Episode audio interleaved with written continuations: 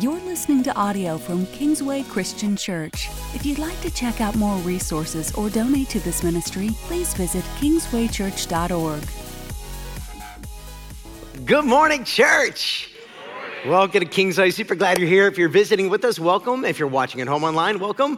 Uh, we are, I don't know, in week whatever we're in of a series on relationships. And so we talked to the single people first. Now we're talking to the married people. And uh, I would just encourage you to keep your elbows to yourself throughout the message this morning, because uh, last week we brought up conflict that our couple was seeing in the book Songs of Solomon. And I, what I really wanted to end last week with was just this passion to say, hey, when you go home and you're going to fight, because I don't know if you heard this or not, but married people fight. And when you go home and you start fighting, I want you to fight for each other and not with each other. And that's a huge, huge difference. But I didn't give you a lot of wisdom on how to fight. And so that's what this message is all about.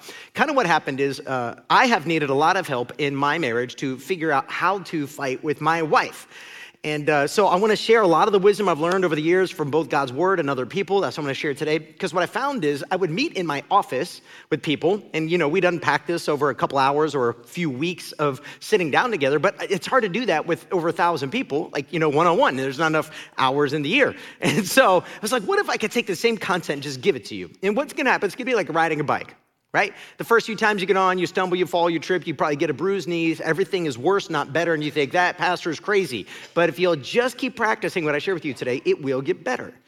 I know, because I have to live it myself as recently as this past week.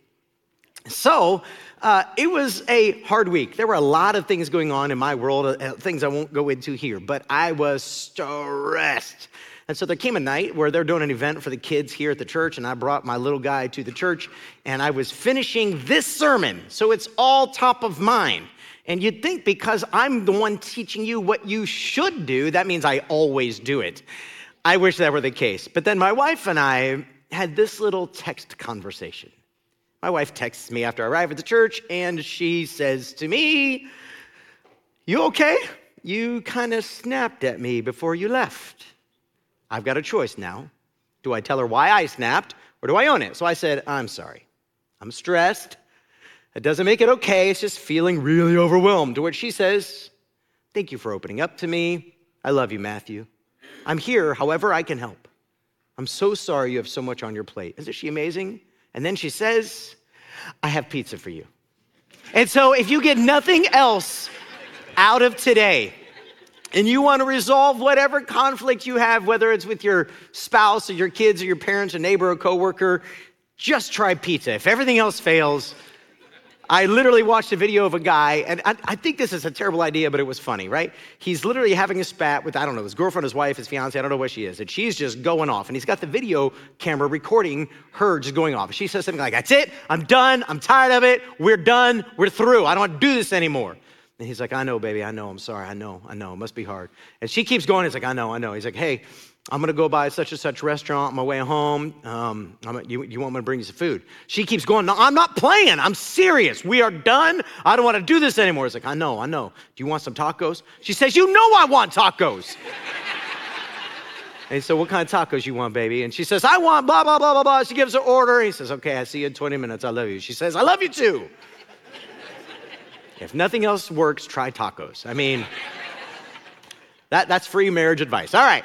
So I realize if you're single today, you may be thinking this doesn't apply. Listen, everything I'm going to share today, everything I'm going to share today is wisdom that'll apply in every relationship in your life.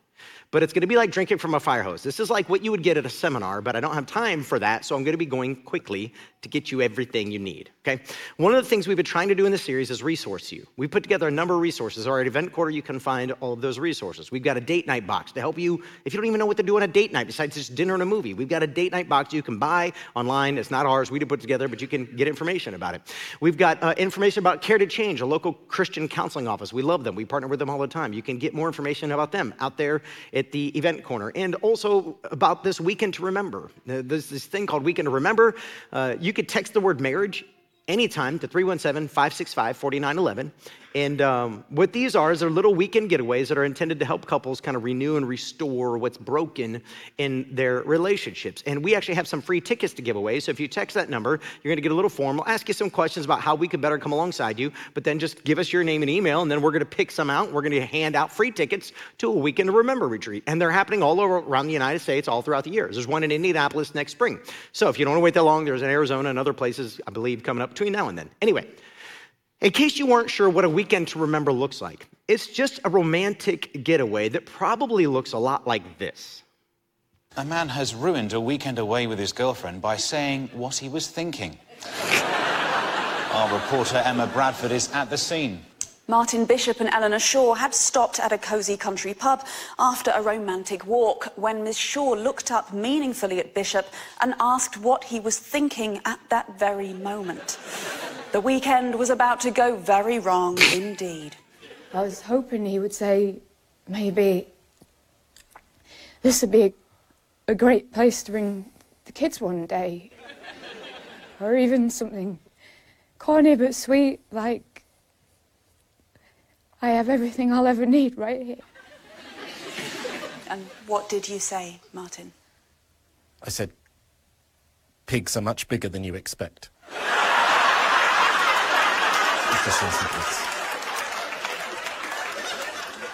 One of them was so big you could ride it. More from us later.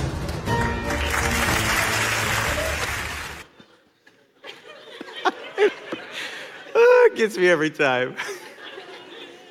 All right, so I can't help you uh, if you're wired like me and you aren't missing moments. My wife is notorious for telling me, how how can you be so, that's what you thought the right thing to say right now would be? So I don't have a lot of advice for you because I haven't figured that out myself. But I do want to encourage you, okay? If you're gonna work through conflict in your marriage, you're gonna have to be a person who knows they need to grow. If you haven't noticed, when you walk into this room, out in the hallway, we have a number of words on the wall, and then we have definitions for those words. What we call those is our cultural behaviors. What that means is, as a Christian, we believe this is what God has called us to be and do in the world. And one of those phrases on the wall out there is, grow always. And the way we've defined that is, we are always learning and growing. We don't have everything it takes, but God does. He does. So we humbly and intentionally ask for help and feedback so we can be better. I believe that is crazy biblical. Not only do I need feedback from God, that's why we open his word every single week so we can hear how I might be more like Jesus Christ. But also, I get that feedback from others. Now, part of what breaks in marriage is when there's a conflict moment and somebody is providing feedback. First of all, they may not be providing it in the best way. We'll get to that. But when they're providing feedback, instead of listening to grow, instead of taking the approach of humility that says, I need to get better at this, I immediately get defensive and I'm waiting for my turn to tell you why you're wrong. And what would it look like if instead there was a group of people who said, you know what? My spouse, even if they aren't doing it the best way, they actually want what's best for me. And so I'm gonna listen to what they're saying in a way that I ask, how do I get better? Because here's what the scriptures say. Proverbs chapter nine, verses eight and nine says this, do not rebuke mockers or they will hate you. Rebuke the wise and they will love you. Instruct the wise and they will be wiser still. Teach the righteous and they will add to their learning. So, you'll see this throughout the Proverbs. There's often a contrast and a compare. If you're righteous, you'll be like this. If you're a fool, you'll be like this. Fools and mockers go together. If you rebuke a mocker, you all know this. Like as soon as you say that, someone comes to mind. It might be a sibling or, or perhaps a parent or a coworker or a neighbor, a, a child. You know someone that when you rebuke them, they do not receive it. No matter how much time and effort you put into it, they will not listen. If you don't know anyone, that's a really bad sign, actually, because it might be you, all right? But a wise person will love you when you rebuke them. But who's that? Well, because a wise person knows that they need to grow wiser still. This is in the scriptures, guys. A wise person knows they don't know everything they don't know. And it just might be that God put that person in your life, your spouse, to help illuminate it for you. And so here, I want to start with this understanding, which I, I said a few weeks ago, and I'm just going to stress it today by highlighting it. If you're sitting here today and you're like, oh, why did we come today? First of all, it'd probably be wise to keep your elbows to yourself, but every family has a toxic moment, every single family. It's how we handle the toxicity that determines if we are healthy or not. And that word healthy gets thrown around a lot. A lot of us are running around chasing in unhealthy ways healthy things. But let me just start with this principle. You're gonna have a bad moment or a bad day at some point. You're gonna have a moment of contention, a spat, a moment where you didn't handle things the way you should have. You're not continuing to handle things the way you should be. And so when that happens, what are you gonna do with it? And it's how we repair those things that really makes everything different, makes us healthy or unhealthy. So if you're unhealthy right now and you're in a bad pattern, how do we disrupt that pattern and create a new habit and a new pattern out of it? Proverbs eighteen, excuse me, one and two says, an unfriendly person pursues selfish ends. Before we read the rest, let's just stop there for a second. You could insert into here, instead of unfriendly, you could say an unhealthy person pursues selfish ends. Ask yourself this question real quick. Is what's broken in my marriage or in my home that I am being a selfish person? Perhaps you've been hearing that lately a lot. You just haven't acted on it. The word narcissism gets thrown around way, way, way too much in my uh, very unexpert opinion. Anybody who acts in a selfish way, we classify, it seems like, as a narcissist today. There truly are some people who are narcissists. Whenever somebody isn't a true narcissist, we say, well, they have narcissistic tendencies. Well, that's called selfishness, and we all have it. Every single one of us has a tendency to do what I want to do when I want to do it. My last pastor, who was one of my greatest mentors, he used to define laziness that way. It's doing what I want to do when I want to do it, instead of doing what needs to be done when it needs to be done. And I think there's something to that, but we all have that. That's called sin. Every single one of us has it. And I am convinced, so men, I want you to get this. I am convinced that God has wired you to be the leader in your home. The analogy I used years ago, and it's just stuck with me ever since, if you take a power strip, you know those things we plug the Christmas lights into? If you take a power strip, right, the strip goes into the wall. That's supposed to be you. You're supposed to be plugged into God, getting what you need from him so that you have the patience, the kindness, the faithfulness that you need in your life so that your kids and your wife can plug into you to get what they need when they need it. That doesn't mean that wives don't co-lead with you in the home. Of course, they are doing so many things. But that means on their worst day, they could come to you and you're a safe place to receive the life of Jesus Christ through you to them. And on your worst days, you're gonna be the first one to do everything else I'm about to tell you. Against all sound judgment, they start quarrels. So a selfish person, no matter how much I say or your life group says or your friends say or your book says or whatever you're speaking to, and they're like, stop fighting. They just start quarrels. And some of you know exactly how this feels. In fact, the reason you don't want to go home and face what's at home waiting for you is because you know a fight is waiting for you. Take that to note. If that's the situation you're in, then it's time to practice everything else I'm gonna say today. It's time to have some hard conversations. Fools find no pleasure in understanding, but delight in airing their own opinions. Man, let that one sit for a second. How many fights in your home would go away if you would just stop airing your opinion? Or if they would, right? But you can't change them. Who can you change? You. We do so much damage by just speaking out loud what we think about everything instead of weighing things. There's a reason why in the book of James, James says that a, a wise person controls their tongue. In fact, anybody who can control their tongue can control their whole body. And if you're struggling to control your tongue, you aren't gonna have the self-control needed to get the job done on the rest of your body because it's by far the hardest thing to control. And everybody who's being honest knows that is so true. There's a reason why it's in the Bible. It is so hard to control my tongue and not lash out and not speak my opinion and not say what's in my head and wait for the right moment and say the right thing at the right time that really builds you up. What would happen in our relationships, especially our marriage relationships, where we didn't just share our opinions, but we shared what was useful for the building up of others? Now, I want to share a passage, and uh, every woman in the room is going to be offended, okay? And I'm not intending to offend you. First of all, it's scripture. And what that means is when you read a scripture that offends you, you ought to ask yourself this question, does this ever apply to me? Instead of saying, oh yeah, I know who that's about, Don't worry about if it's about somebody else. Ask yourself the question, is it about me?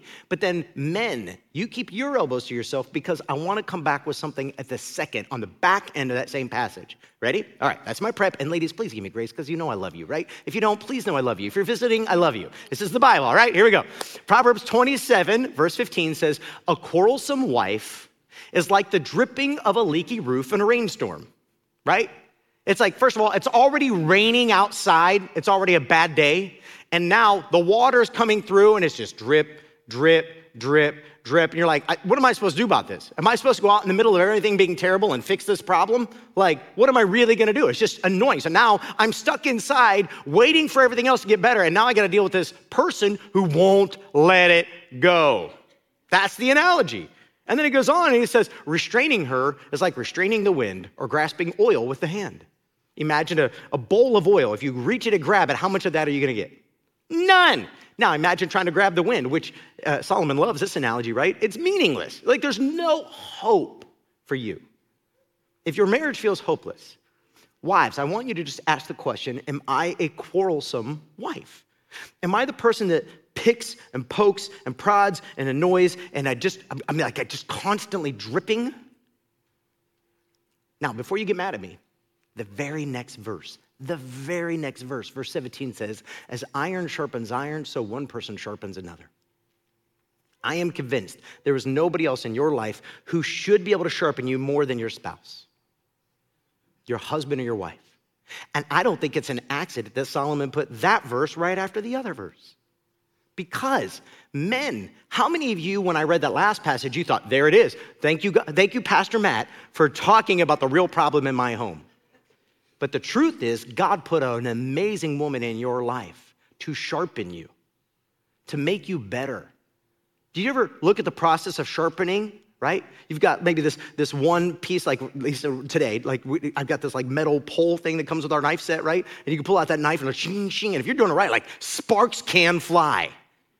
But that's how things get sharper. Sometimes it gets heated. Sometimes it can get very, very hot. But the goal is to make it better, more effective. So what would it look like if you were to approach the conflict in your home as I'm sharpening them, they're sharpening me, not as this is a nagging, quarreling person who won't let it go. See, if I have that perspective, then when they speak, I still think they are the problem. But what if the problem is I have an enemy who wants to steal, kill, and destroy? And he's trying to find ways to get in there and create problems for us, for me, in our home. Not too long ago, but a few months back, um, April Bordeaux at Care to Change, uh, she's, the, I believe, the director there, she asked me to come and do a podcast. She was interviewing some of the pastors in the area, and she asked me to do one of them. And you can find it on their podcast channel. And um, we were supposed to do like twenty minutes, and we went over an hour. I know that'll shock everybody who comes to Kingsway. Um, but she messaged me this week, a thank you note, and said, it was the most listened to podcast in the series. And I was like, that's super cool. Yeah, no, you don't even get, no, no, no, no, give credit to God, please. But but she said this in the podcast, and I literally, told, I just listened to it this week, but ooh, I'm gonna steal that. She says this, the rift isn't as important as the repair. And I was like, oh, April, that's good, I'm gonna steal that. The rift isn't as important as the repair. And what she means, she said, oh, no, I stole it from somebody else, so I don't know, I don't know who to quote. But the whole idea is what we're fighting about is significantly less important than what we're gonna do to fix it. But see, if our focus is on what went, or on the brokenness and not on the repair work, then we'll keep fighting to prove them wrong. We'll fight to win instead of fighting to resolve. So what I wanna do now is just spend the rest of our time together, and I wanna give you very, very practical steps so that you don't ever have to meet with a pastor. You don't have to go to Care to Change. If you'll just go home and practice what I'm about to tell you, it could revolutionize your home. Ready? Now, this will all be online, so you can go back because you're going to be a hard time keeping up. Number one, you have to ask yourself these questions. So in our home, we have some rules. We have a lot of rules. I don't have time to cover them all, but one of the rules in our home, if you mess up, you fess up. If you mess up, you fess up. What that means is, in a perfect world, when you are the one who has done wrong to somebody else, you be the one to go and admit, I messed up. I hurt you, I offended you, I yelled at you, I said that about you. We do this with our kids, we do this with each other, my wife and I. When you mess up, you fess up. Now, when that happens, it's great. Like if somebody comes to that conclusion on their own, but it doesn't always happen that way. I used this years ago in a marriage series we did, but I'll tell it again. I remember I had two little boys. I don't believe we had the third one at the time. I believe my boys were around four and three years old, my two oldest at the time, give or take, might have been five and four, somewhere in that ballpark. And I was outside, I was trying to get something done on this playground equipment that I was building for them. I had a very small window to get it done in, and it was Saturday, and it was hot, and I was tired, and I was worn out. You hear my excuses? I've got a really good set of excuses. I don't remember what happened, but my wife came out and said something to me, and I was already irritated at the project, but instead of just taking out the project or taking a deep breath, I yelled at my wife on the other side of the yard. Now, I don't believe that yell was big enough for the whole neighborhood to hear, but definitely if um, a couple of houses around us could have heard it.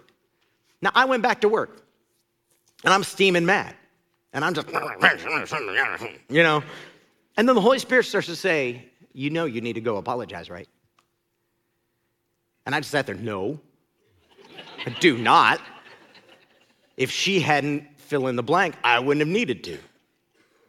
Now, what happened is there's a rift, right? Between us, there's a separation.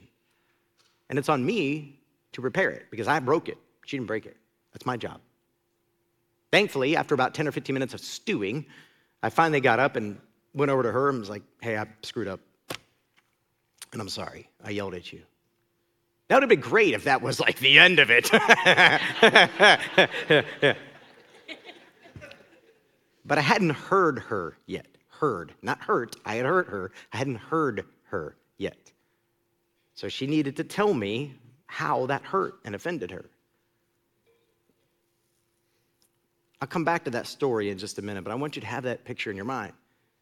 Because when somebody hurts you or offends you, it's their job to come and repair it. And it's great if they get convicted to do it, but sometimes you have to go to them. Like with my wife's text message that I shared earlier about the pizza, she texted me like, are you okay? Like, what's going on? There was obviously some stuff I took out of those texts, and I got her permission before I used it. But the whole point was she came to me because I didn't come to her first. Hey, what's up? Now, because I'm working on this sermon, it's top of mind, and I owned it quickly. But I, I can't say that's always been the case. Sometimes I'm, I'm slow to repent, slower than I should be. Now, I say that because Proverbs nineteen eleven says this, a person's wisdom yields patience. In other words, if you're wise, you'll be patient. That's basically what it means. It is to one's glory to overlook an offense. There are a number of things that will happen in your life that it's to your wisdom to just overlook it, let it go, let it go. Don't, don't hold it back anymore, just let it go. Now, you'll know if it's that kind of offense or if it's one you have to confront, because if you can't let it go, then it's probably one to confront. If you're able, and listen, there's a lot of you who just are people pleasers, so you never want to confront anything. So in your opinion, everything is just that kind of offense, and that's not true. But if it's constantly in your mind or it comes up or when another fight or another thing happens and it's there and it's there and it just keeps coming up, coming up, it's not something you are successfully overlooking. It's something it's time to confront. That's the wisdom that I have for you on that. And then when it's time to go and do that, you have to go to them and have a very hard conversation. And I'll talk about that in just a minute. But I want you to have this perspective that if somebody, let's say your spouse, comes to you and confronts you about something, James five sixteen says, therefore confess your sins to each other and pray for each other so that you may be healed. The prayer of a righteous person is powerful and effective. And I think these two things are critical, right? If you mess up, you fess up. That's one rule, that's the first rule, but the second rule is, how do I make it right? How do I repair what is broken? How do I fix what went wrong? And so after I have confessed, there's this conversation, right? Confess your sins to each other and then pray for each other that you may be healed. What this means is, and I don't always do this well, but honestly, in a really healthy situation, if my wife confronted me about something, she would pray over me, forgiving me. And it's powerful and effective. But what normally happens when my wife comes to me and confronts me about something I've done? Probably the same thing that happens to you. So I, I long ago, I heard um, Pastor Mark Scott give a sermon in my last church, and I'll, I'll never forget this illustration. I don't remember anything else he said, just like you won't remember most of what I said, but maybe one thing will stick. But he said, God wears two hats all the time, and he wears the hat of justice and the hat of mercy. Now, here's the thing. God asks us to always pick up the hat of mercy. There are passages in the scriptures that say that it, God says, it is his to avenge. It is his to repay, says the Lord. So we are kind to people when they're mean, because in doing so, we heap burning coals on their heads. There's this whole thing I don't have time to unpack going on there. But he gave this analogy. He said, and he actually walked up and he took a hat off and he set it down over there. And he took this hat off and he set it down over here. He said, this hat's the hat of mercy and this hat's the hat of justice. Now, when somebody hurts us and wrongs us, what we do is we go get back at them because we want justice. So if you're going to do that, then I'm going to do this, and I'm justified in doing it because of what you did. And then what happens is when the confrontational conversation comes, we say, well, yeah, well, I wouldn't have needed to do that if you hadn't done this. And we feel justified in our hearts and minds. He said, the problem is when we pick up the hat of justice, we only leave one hat left for God to pick up, and that's the hat of mercy. And oh, does it drive us crazy? Because when we see God being merciful and gracious to people that we think need justice, it gets, makes us mad. When we see God blessing and providing and doing good things to a person's life, oh, it just makes us bitter because, God, I wanted you to get them. And God's going, I wanted to bring justice. You didn't let me. You took it into your hands to extract justice, and instead of letting me work on it, so I picked up the hat of mercy. Oh, that has changed me so dramatically. What would it look like in your marriage if you were to pick up the hat of mercy and wear that, knowing that the goal of the fight and the confrontation we're about to have is not about me winning. It's about you and me being restored and renewed and reconnected again. Because remember, healthy homes, yes, we're going to have a rift, but we need to have successful repairs. So my goal in the confrontation is, how do I win you back to me? How do I get us back on the same page, back on the same team? So now I want to walk you through a process that I had to be taught at some point by a professional counselor. It was very, very helpful to me. But before I can actually teach you that process, which could revolutionize your life if you decide to start practicing this, I need to remind you of this. God gave us two ears and one mouth. Use them proportionately. One gentleman said to me at the last service, actually there were two gentlemen who were uh, very hard of hearing, nearly deaf in one ear, and said, well, technically I only have one good ear. Does that mean I still get to use them proportionately? I said, I have some openings two weeks from now. Bring your wife in. I'm just kidding. You have two ears, one mouth. Listen more, talk less. Do you get it? James one nineteen says, my dear brothers and sisters, take note of this. Everyone, everyone. should be quick to listen, slow to speak, and slow to become angry. Quick to listen, slow to speak, slow to become angry. If you get nothing else out of today besides tacos, get this one, because this has the potential to revolutionize the fighting in your marriage and in your home. Quick to listen, slow to speak, slow to get angry. And then he goes on, he says, verse twenty, because human anger does not produce the righteousness that God desires. So if you find yourself getting upset and angry about something, just know there's a really good chance. Now, there is something called righteous anger, right? Where you are angry at evil and sin that is wrecking a person's life. But the hope there is you are angry at the sin that is wrecking their life. You're attacking the sin, not the person. Make sense? All right, I learned this from John Knoll, this part, John Knoll, who used to be on staff here. John Knoll, uh, when he would get with couples who were having a really hard time, they couldn't get over the hump. He would call this the coin trick. And so he would just bring out a coin. It's just a quarter here. And he would say, you're not allowed to talk unless you're holding the coin. I highly recommend you try. If you are so stuck, you can't figure out how to have a conversation, go get yourself a coin. And whoever's holding the coin gets to talk. And men, I recommend you let her talk first. Step one, when you have, when you aren't holding the coin, they've got the coin. Step one, you're going to empathetically hear them to understand.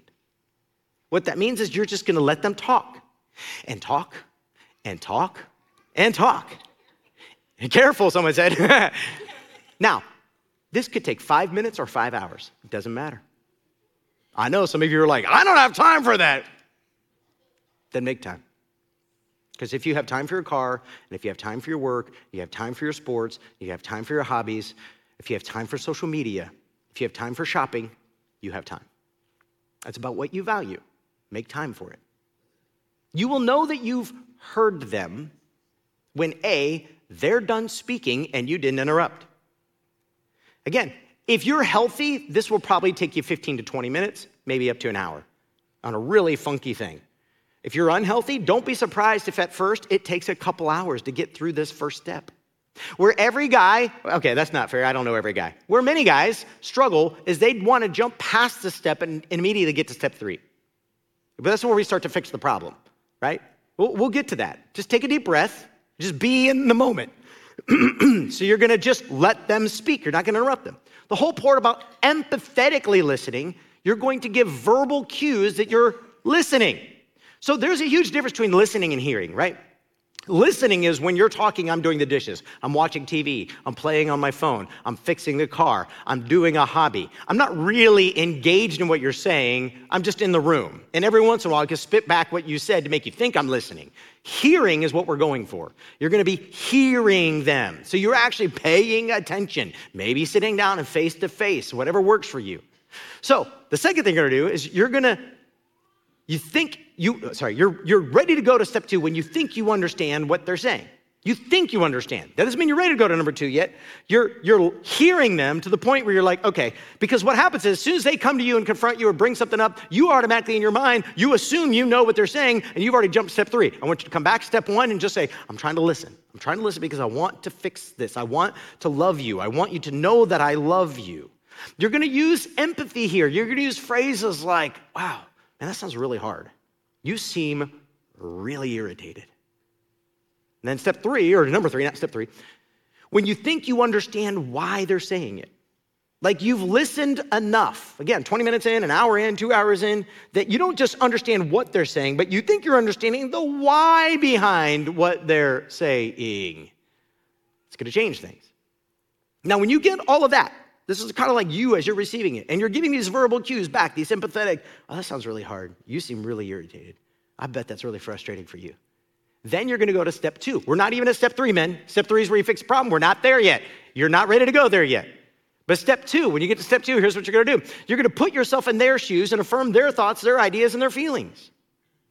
Where we tend to go wrong is they're expressing it and you automatically jump to why they're wrong and you've got a, a different side of the story. If you do this well, you'll get to your side of the story, but not until they get to their side of the story. And this is so frustrating because if you're really broken and really burned, it's really hard to just sit there and listen when you know there's more information. But a wise person will do this without quarreling, knowing that I really want to be reunited with you again. So this part is critical. The feelings, the ideas, the thoughts could be any number of things. So just some tips that will help you. I want you to use wow before you use how. Use wow before how. There's a lot of ways this could apply, like, right? Like somebody comes to you like, hey, baby, I have this great idea. We're gonna go on vacation. Instead of going, how in the world are we gonna pay for vacation? That's what's wrong with you. You don't even care about our money, right? You're gonna say, wow, wow. I love that you have a vision for our family to go and be together in Hawaii. You're gonna start with the wow. But what about this? Like, wow, I had no idea I was making you feel that way. Do you hear how that's way different than you're crazy? Sounds a little different, right? Or how about, wow, that must be really hard for you. I'm so sorry. I haven't, I haven't necessarily owned anything yet. That'd be step three. I, I can see now, putting on your shoes, when I come in thirty minutes later than I said I would, and I'm still on the phone working, and you're trying to get dinner ready, and I walk in the door, I, I could see why that would be really frustrating. If I were the one making the food and had everything ready to go and the family ready to go, I could see why. I could see how, you know, you, you work too, and you were really stressed, but you came home and prioritized the family, and I could see why it felt like I didn't. It doesn't matter that you got a last-second call from your boss and you had no choice but to take the call. You'll get to that. You're just gonna put yourself in their shoes for a minute and say, if I were you, I bet I would feel that way too. I'm sorry. The next thing you're going to do, don't you love this? Aren't you glad we're doing this? The next thing you're gonna do is uh, you're gonna reflect back to them what you heard them say. You are not ready to go to step three until you reflect it back to them. And you're gonna test this. There's a number of ways to test this. Here's just some phrases you could use. Like, it sounds like you're really irritated when I, and then fill in the blank. Like, when I do this. Or it sounds like you are really missing having a connection with me. Am I, am I hearing you right? Is that right? Is that what you're saying? And if they say, yes, well done, you successfully completed step one and two. If they say, no, that's not at all what I'm saying. See, this is what's wrong with you. You never listen to me. Just say, hang on, I get it. Can you help me? Because I want to understand. So if you misunderstood, I want you to go all the way back to step one. This won't take you five hours, but just say, can you help me understand again? Because apparently I'm not getting it. And I want to get it because I love you and you're important to me. And the more that you could stress, you're important to me, you're important to me, you're important to me. We don't have to keep going this way, the better it's going to be. Again, it's still their quarter. It's still their coin. You asking clarifying questions is not taking it over. When you start to take it over, it's not time yet. We're not step three yet. When we get step three, then we can start to take the quarter back. It's my turn now, but it is not your turn yet. You ready? Let's go to step three. So if you've successfully completed all that, when you get to step three, here's what's gonna happen. You're gonna seek resolution on how to move forward. It's that simple, but it's not simple at all. Because here's what many of us do wrong is when, especially men, when your wife comes to you and she's got something she's frustrated with or something she's dealing with, it could be you, it could be the kids, it could be work, it could be whatever it is. What you want to do is you want to tell her what she needs to do with it, as if she's not intelligent and trained and wise also. And a lot of times she'll look at you and say, I don't need you to fix it. I just wanted you to listen. And you're going, then why'd you bring it to me if you didn't want me to fix it? And could it just be that God made men and women unique and also made it so that iron sharpens iron? And could it be that God put you in a relationship together with these unique differences between you? Not so that you could just say, well, I don't know what's wrong with her. I don't know what's wrong with him. He never cares about me. But instead, so you two could engage each other and say, maybe the differences between us is part of God's plan for our home. So, this is what it would look like in step three. Instead of saying, well, here's what you need to go do, it's how can I help you? Man, that's gotta be really frustrating. I get why you're so tired. I get why you're so overwhelmed. I get why you're so stressed. It's not, you're not gonna turn it back on yourself.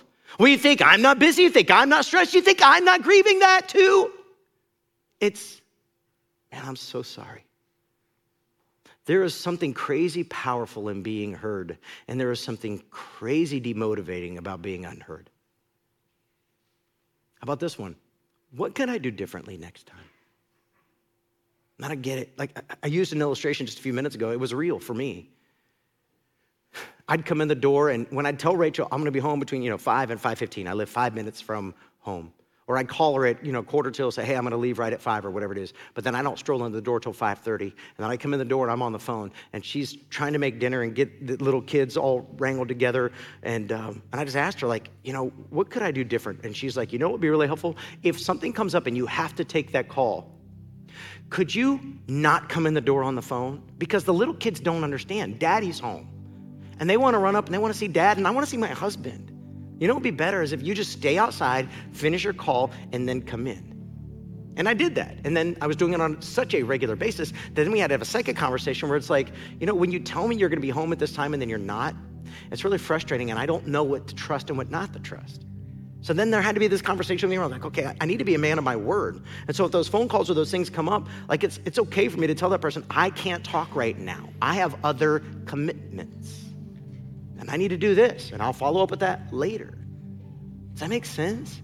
So what can I do differently next time?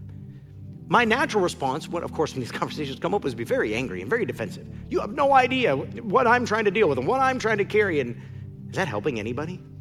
Of course not. So last one, is there anything that I could do to make this right? And this is where, if you go back to that playground situation where I snapped at my wife, I immediately thought, like, I, I don't know. If my wife wanted me to go to our neighbors and, and talk to them, I would have, but I don't know how many of them were listening or heard. But I did know that there were two little boys out there who heard their daddy yell at their mom. And I was terrified that they would think that was okay. So I remember going over to my sons. She didn't ask me to, and I just got down. My son was playing in some sand at the time, and I remember getting down and saying, hey, buddy, um, a little bit ago, I snapped at your mom and I yelled at her. And that's not okay. And we don't treat mommy like that. We don't talk to mommy like that. And um, I did the same thing with the other one. And I remember one of them looked at me and he said, yeah, daddy, why'd you do that? And I said, I'm your dad. Shut up. You don't get to ask me questions. I'm just kidding. No, I didn't. I looked at him and I said, because I'm a sinner, and your dad doesn't always get it right either, but I want to model for you what it's like to talk to your mom and treat her with respect. And I don't always get it right, guys. In fact, this week, um, I was so excited. I was sitting next to my wife on the couch because we got this wisdom I just shared with you from a professional counselor. We went through a hard season. And so we reached out to somebody for help. And I love it. The counselor, he looked at us. He goes, you don't need me. You guys know what you need to do. You just need to go do it. And that was super encouraging. I needed to hear that. But also, he said, but Matt, I'm going to teach you this three-step process where every man, just about every man I know, messes up. So there you go. And here's the thing. So I'm so excited to show my wife. I work hard. We'd already had our spat. It was that same night. I'm showing her the outline of the sermon on my phone. I'm like, hey, look at this. And I'm I'm like waiting for her to go, that's great job, baby. You killed it. And she goes, you know, you still don't get it. And I go, and, I mean, we had a, a, a hard conversation. And, uh, and I said, what do you mean? She goes, you're still missing the identifying my feelings in all of it. You're still so quick to get to step three. And so I'm telling you that to say, guys, I'm sitting up here telling you what others have taught me, but I'm still struggling to practice it. And I reached back out to my wife, I think it was the next day, just said, I love you so much. Thank you for being so gracious and patient with me while I continue to learn how to love you better. I'm telling you that because we're two people who are still trying to, twenty-four years in, figure out how to love each other better. You could do this. We believe in the God of the impossible. You just have to prioritize it enough to say, I'm gonna do whatever it takes to love you and serve you until the day Jesus comes back to take us home. Here's what I know. This message is gonna land in a lot of different places in your life. And this week, as I was writing this message, God impressed on me the need for me to do this. And I don't know how it's gonna go, but I wanna be really bold right now. And I wanna pray over you if you need it. And I'm just gonna ask, if you need prayer, would you just stand? And men, I will always encourage you to go first. Take your wife's hand, say, let's stand.